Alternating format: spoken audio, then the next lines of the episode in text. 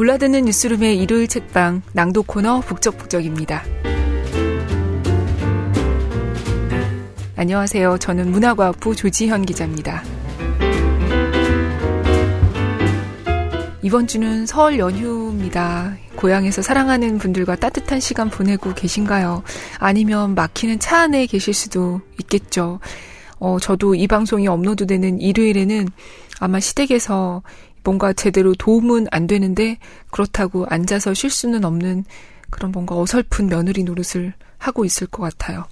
그리고 저는 이 설날 다음 날은 근무에 밤샘 야근이 겹쳐서 24시간 근무가 기다리고 있습니다. 설 연휴지만 오히려 더 바쁜 분들, 또 출근하시는 분들도 많으시죠. 비록 몸은 일터에 나와 있어도 마음은 명절이니까 포근했으면 좋겠습니다. 오늘 읽을 책은 지난주에 저희가 책드림 이벤트 했던 바로 그 책입니다. 김성준 앵커의 뉴스를 말하다를 읽으려고 합니다. 어, 이 선착순으로 10분께 보내드리겠다고 말씀드렸었는데요. 10분 잘 주소랑 그 적어주셔서 감사드립니다. 아마도 저희가 이제 오늘 제가 이 녹음을 목요일날 하고 있는데요. 오늘 출판사에 주소를 넘겨드릴 예정이어서, 음, 설 연휴가 끝난 뒤에 책이 도착할 것 같아요.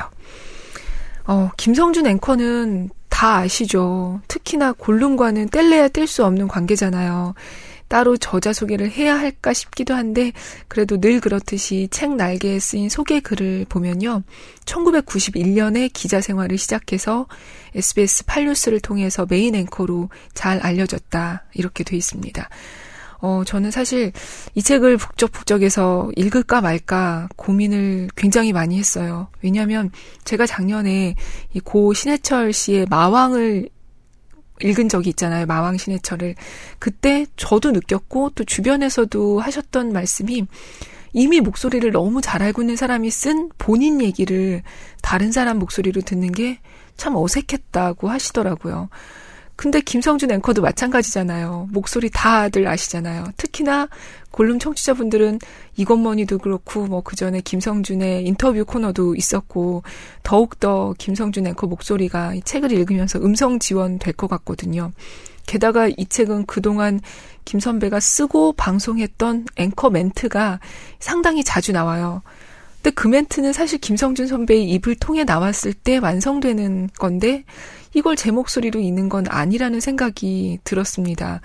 그래서 김성준 앵커한테 북적북적 스페셜로 저자가 한번 직접 읽는 걸 해보면 어떻겠냐 이렇게 했더니까 펄쩍 뛰시더라고요. 이 자사 채널을 이용해서 홍보하지 않는다는 원칙을 세우셨대요. 그래서 저희 뉴스에서도 신간 소개 때도 나가지 않았거든요. 근데 내 책을 어떻게 내가 읽겠어? 말도 안 돼. 이렇게 말씀하셨어요. 그래서 제가 고민하다가 그나마 앵커멘트가 잘 안 나오는 부분으로 읽어보려고 합니다. 어, 그리고 이 책은 저자가 프롤로그에서도 썼는데요. 이 잠깐 읽어보겠습니다.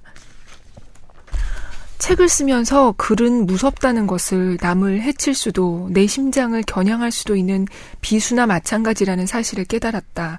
한참 원고를 쓰다가 되돌아보니 소재는 일상인데 글에서는 무슨 독립투쟁사 같은 비장한 냄새가 배어났다. 혼자 흥분하고 있다는데 생각이 미치자 식은땀이 났다. 편하게 읽힐 책을 목표로 처음부터 다시 썼다.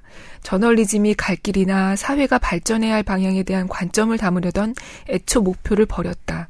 세상 돌아가는 일에 대한 내 생각을 말하되 그게 무리한 고집이나 어줍지 않은 선언으로 읽히지 않게 하려고 애썼다. 책에서 날카로운 송곳이나 묵직한 망치를 기대한 독자는 평범한 기자의 좌충우돌 방송 일기 따위에 실망할지도 모르겠다. 그렇다면 오히려 성공이다. 네, 이렇게 쓴 것처럼 그 어떻게 앵커가 됐고 또 기자 생활 하면서 여기 방금 쓴 표현대로 좌충우돌 그런 에피소드들도 많이 나와요. 어, 그냥 인간적인 얘기도 또 많은 것 같아요. 그리고 저도 방송 기자지만 사실 앵커가 어떻게 사는지는 자세히 잘 모르거든요. 그래서 오늘은 그냥 제가 재밌게 읽었던 부분들을 함께 같이 읽어보려고 합니다. 먼저 가뿐한 내용으로 슬슬 시작해 볼게요.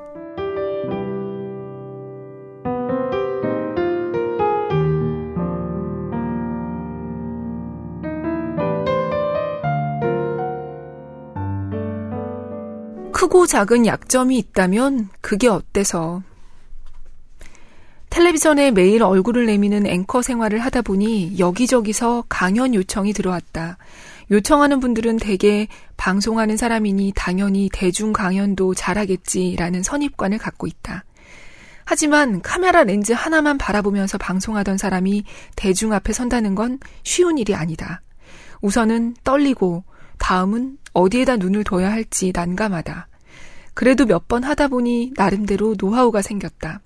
이를테면 혼자 떠들지 말고 청중을 끌어들여야 한다든지 지루해질 때쯤 엉뚱한 질문을 던지는 게 효과적이라든지 하는 것들이다.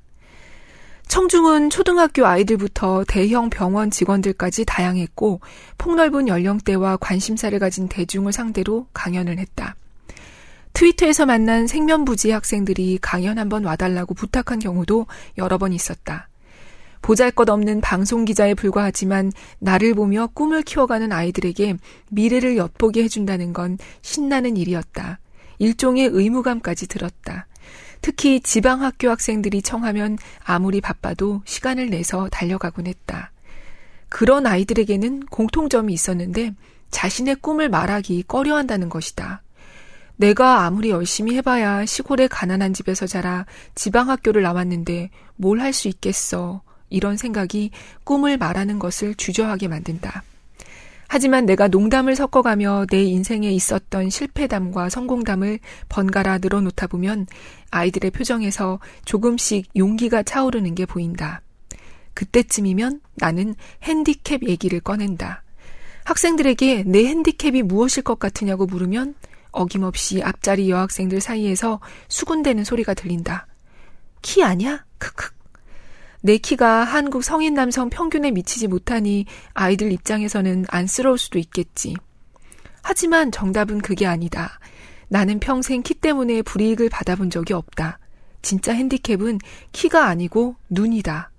어릴 적부터 고도 근시여서 뱅뱅 도는 안경을 써야 했고 콘택트 렌즈도 20년쯤 꼈더니 안구 건조증으로 더 이상 감당할 수 없어서 라식 수술을 받았다. 그것도 두 번씩이나. 그 이후에도 문제가 끊이지 않았다. 워싱턴 특파원 시절에는 오른쪽 눈의 안과의 개심 수술이라는 망막 박리 수술을 받았다. 급기야는 백내장 수술에 이어 녹내장 진단까지 받아서 평생 안약을 넣어야 하는 처지가 됐다. 그런 병력은 앵커에게는 치명적일 수밖에 없었다. 깜깜한 스튜디오에 앉아 얼굴을 향해 쏟아지는 조명과 씨름하는 고통이 이만저만이 아니었다. 앵커멘트 자막이 나오는 프롬프터 화면도 제대로 보일 리 없었다. 하루도 빠짐없이 오늘은 눈이 조금이나마 잘 보이기를 소망했고 건조한 날이면 뉴스 시작 한참 전부터 겁이 났다. 확신하건대 대한민국 앵커 중에서 멘트를 가장 많이 틀린 사람은 나일 것이다. 하지만 시청자들 중에 SBS 김성준 앵커를 그렇게 기억하는 사람은 별로 없어 보인다. 그보다는 앵커 멘트를 교과서 읽듯 줄줄 읽지 않고 말하듯이 편하게 한다는 너그러운 평가가 더 많다. 사실은 줄줄 읽을 실력이 안 돼서 그냥 말을 했는데 그렇게 들렸던 모양이다. 안 보이면 보려고 애쓰지 말고 대화하듯 말하자는 게 스스로 터득한 핸디캡 극복 요령이었다. 나는 아직도 정제된 저녁 메인 뉴스보다 준비도 없이 스튜디오에 뛰어들어가서 앞으로 무슨 일이 닥칠지 모르는 채 당장 벌어지는 상황과 씨름해야 하는 뉴스 속보가 더 편하다. 속보에서는 읽다가 틀리지 않으려고 뚫어지게 바라봐야 하는 앵커멘트 자막이 있을 수 없기 때문이다. 심지어는 뉴스 속보 시작 직전 어수선함과 긴장감이 스튜디오 전체를 지배할 때도 나는 오히려 예배당에 혼자 앉아 기도하듯 마음이 가라앉으면서 묘한 자극까지 느끼곤 했다. 그 순간은 나의 핸디캡이 장점으로 탈바꿈 하는 신데렐라 타임의 시작이었다. 핸디캡은 자신의 의식 속 깊숙이 숨어 있는 잠재력의 보물 창고를 여는 열쇠다. 그 잠재력은 만일 핸디캡이 없었다면 평생 찾아볼 생각도 하지 않았을 보물들이다. 스페인 소년 파블로 피카소는 글을 읽고 쓰는 게 어려워서 일기를 그림으로 그렸다. 그 결과 게르니카와 아비뇽의 처녀들이 탄생했다. 전구를 발명한 토머스 에디슨은 전응아 소리를 듣고 자랐는데 읽고 쓰기를 잘 못하는 약점이 실은 엉뚱한 상상력의 반대말이었던 셈이다. 영국을 제2차 세계대전 승전국으로 이끌고 노벨 문학상까지 받은 명정치가이자 연설가였던 윈스턴 처칠은 학생 시절 말을 더듬었다고 한다. 그뿐 아니다. 산소탱크 박지성 선수가 평발이라는 사실은 잘 알려져 있다. 박지성은 평발을 이유로 축구를 포기하지 않고 남보다 더 많이 뛰었다. 평발이란 핸디캡이 없었으면 그는 그저 그런 축구선수로 남았는지 모른다. 내가 좋아하는 미국 영화배우 조니 뎁 역시 시력이 형편없어서 대본 읽기를 고통스러워했다고 한다. 그런 핸디캡이 광기마저 느껴지는 그의 연기에 역으로 영향을 미친 것은 아닐까. 조금 과장해서 말하자면 이건 눈 때문에 고생해본 사람만이 가질 수 있는 직관이다. 다리가 불편해서 집안 사정이 어려워서 지방대학을 나와서 말주변이 신통치 않아서 얼굴이 못생겨서 그러나 핸디캡은 그게 어때서 라고 정면으로 맞서는 순간 더 이상 핸디캡이 아니다. 어떤 핸디캡이라도 그게 핸디캡이 아니라고 말해줄 수 있는 사례는 널려 있다. 핸디캡 얘기가 나온 김에 남들이 잘못 짐작하는 내 핸디캡, 키와 관련된 에피소드 하나를 풀어볼까 한다. 신혼 때 일이다. 연애할 때는 한가한 척 하다가 결혼하자마자 일 핑계로 늦거나 집에 못 들어오는 날이 잦아지다 보니 아내가 장모님께 나에 대한 불만을 늘어놓았다고 한다. 그러자 장모님은 이렇게 말씀하셨다고. 얘야, 김서방이 키가 5cm만 더 컸어도 너한테 차례 안 왔을 거다. 고맙게 생각하고 참고 살아라. 20년이 지난 지금도 장모님의 촌철살인과 같은 그 말씀이 잊히지 않는다.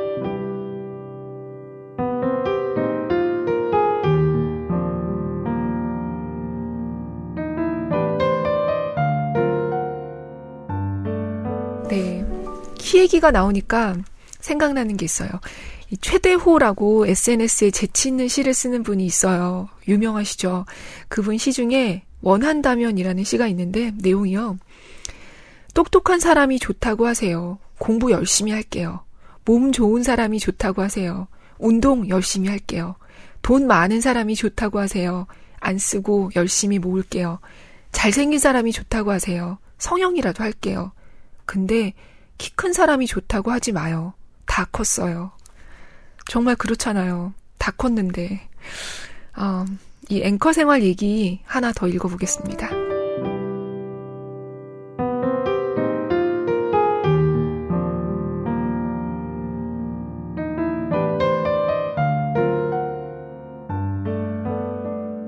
가장 중요한 덕목은 자제력이다. 주부를 대상으로 한 토크쇼 호스트로 유명한 한 방송인이 주부들의 말을 이끌어내는 방법은 아이고 라는 추임새뿐이란 얘기가 있다. 얘기를 들을 때 굳이 자꾸 질문할 필요 없이 아이고, 아이고 하면서 맞장구만 쳐주면 주부가 신이 나서 제 장단에 말을 이어간다는 것이다. 반대로 방송 경험이 적은 기자나 아나운서일수록 어떻게든 카메라 앞에서 자기가 돋보이려고 발버둥 친다. 이들은 토론이나 대담 프로그램에서 출연자가 차분히 대답하기 어려울 정도로 말꼬리를 물고 질문을 던지면서 나는 이만큼 잘 알아 라고 과시하려 한다. 자연히 출연자는 짜증이 나거나 주눅 들어서 말이 짧아지고 프로그램은 김이 빠진다. 마찬가지로 초보 앵커일수록 멘트가 길고 표현이 화려하다. 시청자보다 훨씬 많은 걸 안다고 과시하기 위해 장황하고 친절하게 설명하려 애쓰는 것이다. 하지만 시청자는 내가 어린애인 줄 아나 가르치려 들게 하면서 채널을 돌릴 뿐이다. 생방송 기자회견에서 번쩍 손을 들고 일어서는 신참 기자는 누가 들어도 멋진 질문을 쏟아내기 일수다.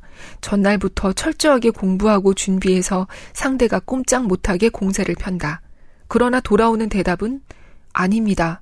또는 모르겠습니다. 같은 한마디뿐이다. 정치부 기자 초년병 시절 내가 출입하던 당의 대표가 취임 1주년 기자회견을 열었다. 며칠 전부터 꼼꼼하게 준비한 질문 자료를 거듭 검토한 뒤에 장황한 질문을 던졌지만 한 당직자가 웃으며 현문 우답이네라고 위로하는 소리가 우문 현답이라는 소리와 똑같이 들렸다. 답을 듣지 못하는 질문이 무슨 소용이 있으랴. 한 신문기자 선배는 엉뚱한 질문 던지기로 유명했다. 선거에서 단연 1등을 달리는 후보에게 요즘 좀 밀리죠? 라고 질문하면 그 후보는 깜짝 놀라 손사래를 치면서 그렇지 않다고 말한다. 때로는 이를 입증하기 위해 내부적으로 조사한 대외비 자료까지 꺼내 보여주는 경우도 있었다. 모르는 사람들은 바보 같은 질문을 한다고 비웃었지만 그는 잘 나가는 정치부 기자였다. 바보 같은 질문이 똑똑한 질문보다 훨씬 나은 기사를 만들어내니 그럴 수밖에 없었다. 질문이 아무리 똑똑해도 답이 부실하면 좋은 기사를 쓸 수가 없다. 내가 돋보이려고 방송하는 게 아니라 시청자를 감동시키려고 방송하는 것이라는 사실을 깨닫는 데는 생각보다 시간이 많이 걸린다. 영국 신사 같은 의상, 머리카락 한 올도 흐트러지지 않은 헤어스타일, 정확한 발음, 낭낭한 목소리, 촌철살인의 멘트, 이런 것을 다 갖추면 인기 있는 앵커가 될 거라는 생각은 착각이다. 우선 인기 있는 앵커라는 말부터가 모순이다. 앵커가 돋보이려고 뉴스가 있는 게 아니기 때문이다. 시청자들이 뉴스를 보게 하려면 무엇보다 뉴스가 좋아야 한다. 남보다 빠른 소식, 깊은 진실, 정교한 분석, 재미있는 구성은 필수다. 여기에 앵커의 역할이 가미된다. 각각의 리포트를 맛깔스럽게 소개하고 리포트와 리포트를 서로 유기적으로 연결해주는 역할이다. 그 역할을 넘어 자신을 돋보이게 하려고 하면 시청자들 대부분은 곧 지루해 한다. 뉴스를 지루하게 만드는 요소는 무엇일까? 완벽함, 정확한 균형, 지나친 과장 같은 것들이다. 티끌 하나 없는 투명한 유리그릇은 지루하다. 이야기가 없기 때문이다. 찌그러지고 불에 탄 흔적까지 있는 양은 냄비가 훨씬 더 흥미롭고 지루하지 않다. 빨간 넥타이는 처음에는 눈에 확 띄겠지만 얼마 못 가 식상해진다. 짙은 회색 바탕에 뭔가 무늬가 있는 듯 없는 듯 애매한 넥타이가 궁금증을 일으켜 시선을 더 오래 잡는다. 마찬가지로 얼굴이 해부학적으로 완벽한 앵커는 지루하다. 토시 하나 틀리지 않고 정확한 멘트를 하는 앵커 역시 지루하다. 뉴스는 사람 사는 얘기를 하는 건데 내가 사는 세상이 아닌 영화 속 얘기를 하는 것 같은 착각이 들면 안 된다. 방송의 본질은 감동이다. 지루할 만큼 완벽한 앵커는 시청자들과 감동을 주고받기 어렵다. 얼굴에 커다란 바보 점이라도 있어야 사람 냄새가 난다. 동네 아저씨 같은 수더분한 용모에 조금 째진 눈을 갖고 있으면 저 앵커는 사회부 기자로 꽤 날렸을 것 같다는 생각이 든다. 그가 전하는 뉴스에 은근히 믿음이 간다. 가슴을 콕콕 찌르는 짜릿한 멘트도 남용은 금물이다.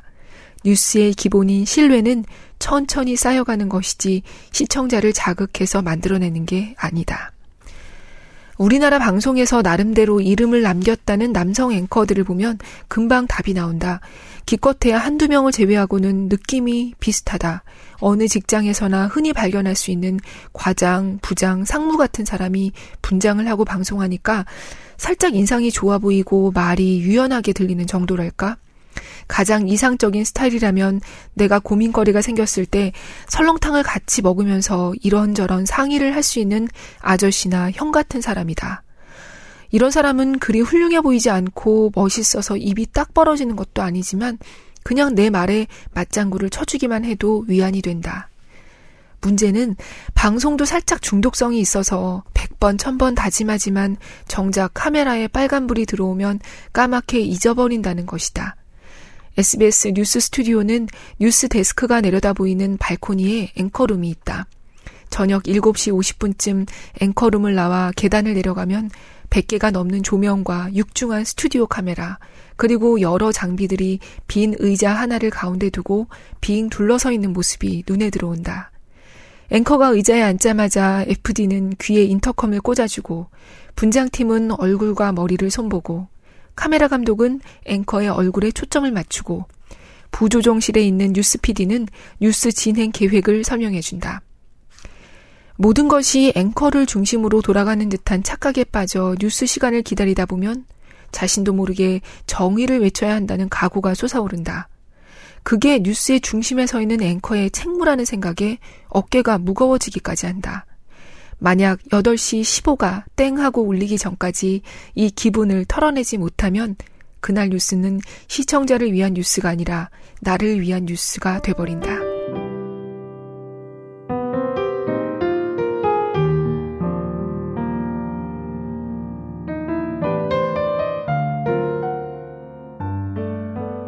네.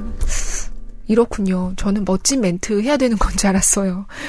근데 무엇보다 그래도 김성준 앵커가 사랑받았던 건 앵커 멘트 때문이었을 거예요. 오늘 마지막으로 읽을 글은 앵커 멘트 얘기 중에서 하나를 골랐습니다. 읽어볼게요.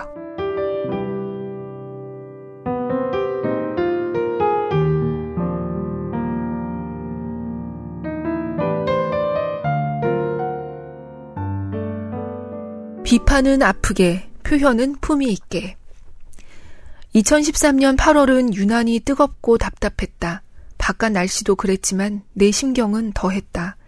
앞서 이야기했듯 앵커 생활을 시작하고 나서 가장 큰 고비를 맞은 시기였다. 이런 시련이 시작될 거라는 전조였을까. 그동안 잘 나가던 SBS 8뉴스가 뜻밖의 암초를 만났다. 일본 후쿠시마 원전 사태 리포트에 사용한 컴퓨터 그래픽 영상이 문제가 됐다. 배경 그래픽을 웹에서 다운받아 사용했는데 그 속에 고 노무현 전 대통령을 희화화하는 그림이 숨어 있었던 것이다. 물론 그 사실을 아무도 알지 못했다. 누군가 장난으로 올려놓은 영상이었다. 뉴스가 끝나기도 전에 비난이 쏟아졌다. 그러나 변명할 여지가 없는 실수였다. 다음날 뉴스에서 공식 사과문이 방송됐고 나도 클로징 멘트에서 거듭 사과했다. 소통의 또 한 가지 조건, 진정성을 보여야 한다는 생각에 형식적인 사과문보다 한 걸음 더 나아가야 한다고 느꼈기 때문이다. 진실을 추구해야 할 뉴스가 실수로 저급하고 비틀린 정보를 전파했습니다. 제대로 고치겠습니다. 사과문 한 번 읽고 다 됐다고 외면하지는 않을 겁니다.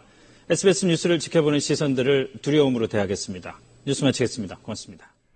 사과에 대한 반응은 다행히 호의적이었다. 그동안 시청자와 소통하려고 애쓴 덕을 봤다고 생각했다. 소통의 중요성을 거듭 깨닫고 사태는 마무리됐다. 하지만 진짜 공격은 그때부터 시작이었다.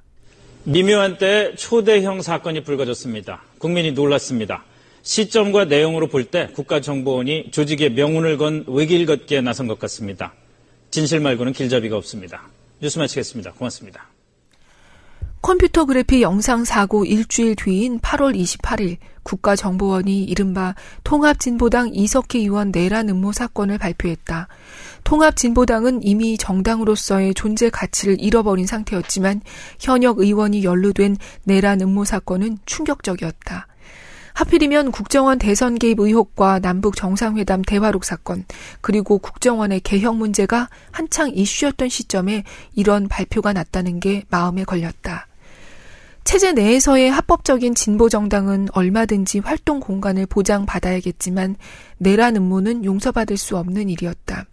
국가의 각종 고급 정보와 자원에 접근할 수 있는 국회의원 신분이라면 더욱 문제였다. 철저한 수사가 필요했다. 반면에 그럴 리는 없겠지만 국정원이 만에 하나라도 조직을 향한 부정적인 시선을 돌리기 위해 사건을 과대 포장해 발표한 것이라면 이 역시 용납돼서는 안 될 일이었다. 발표가 나자마자 여기저기서 국정원 물타기 아니야 라는 말들이 돌기 시작했다. 나는 국정원의 발표가 진실이기를 바라는 취지에서 클로징 멘트를 했다. 하지만 보수 진영은 전혀 다르게 받아들였다. 내 클로징 멘트가 국정원이 실제로 물타기를 하려는 것처럼 기정사실화했다고 비난했다.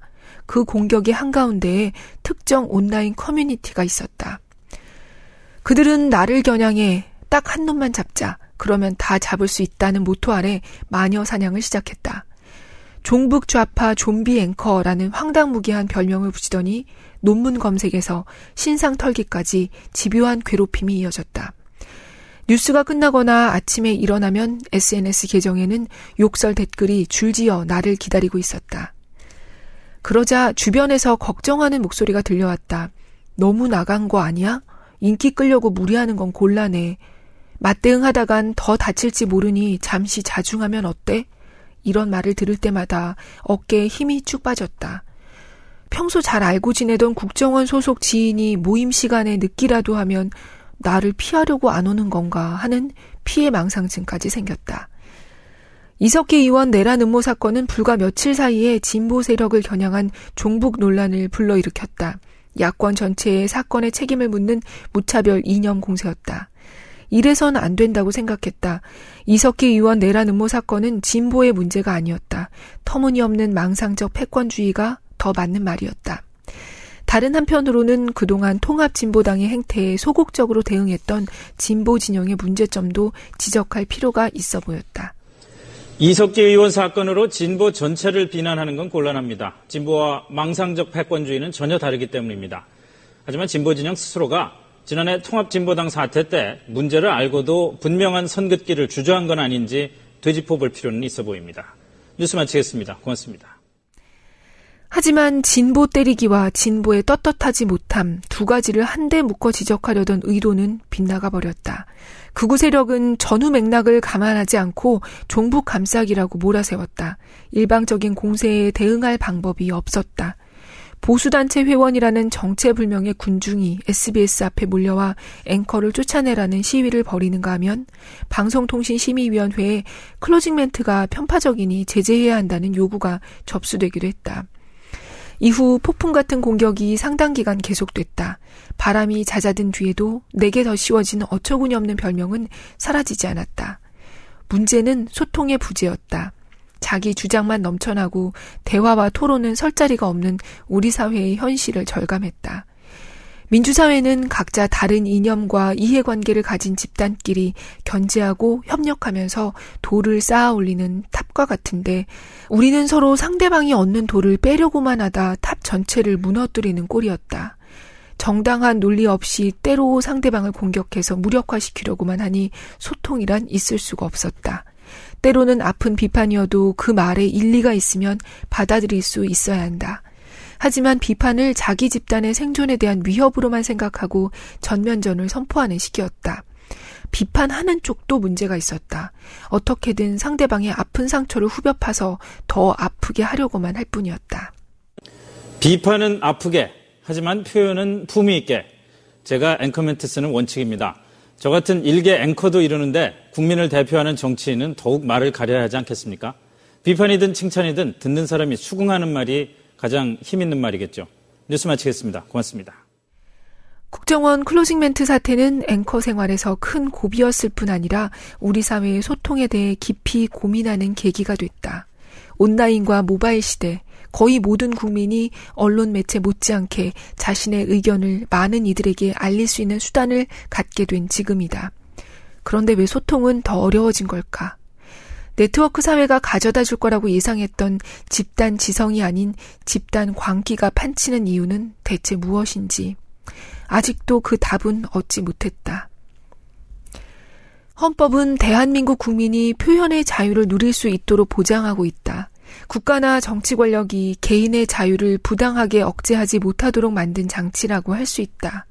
또한 그 자유는 기술 발달로 개인이 자신의 의견을 여러 사람들에게 알릴 수단을 얻으면서 더욱 증진될 거라고 여겨졌다. 그런데 정작 네트워크 시대가 열리고 나니 그 자유는 특정 집단이 자기들과 다른 생각을 하는 상대를 공격하고 매장시키는데 역이용되는 모순이 발생했다.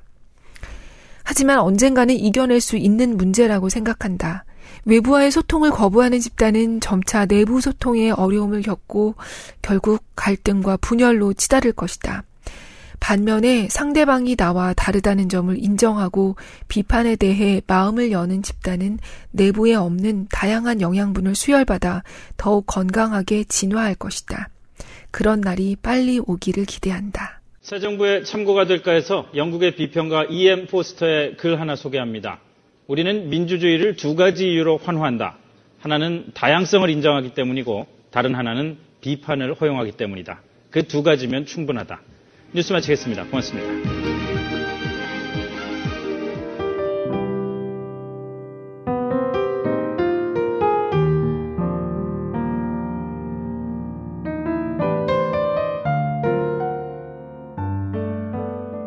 네.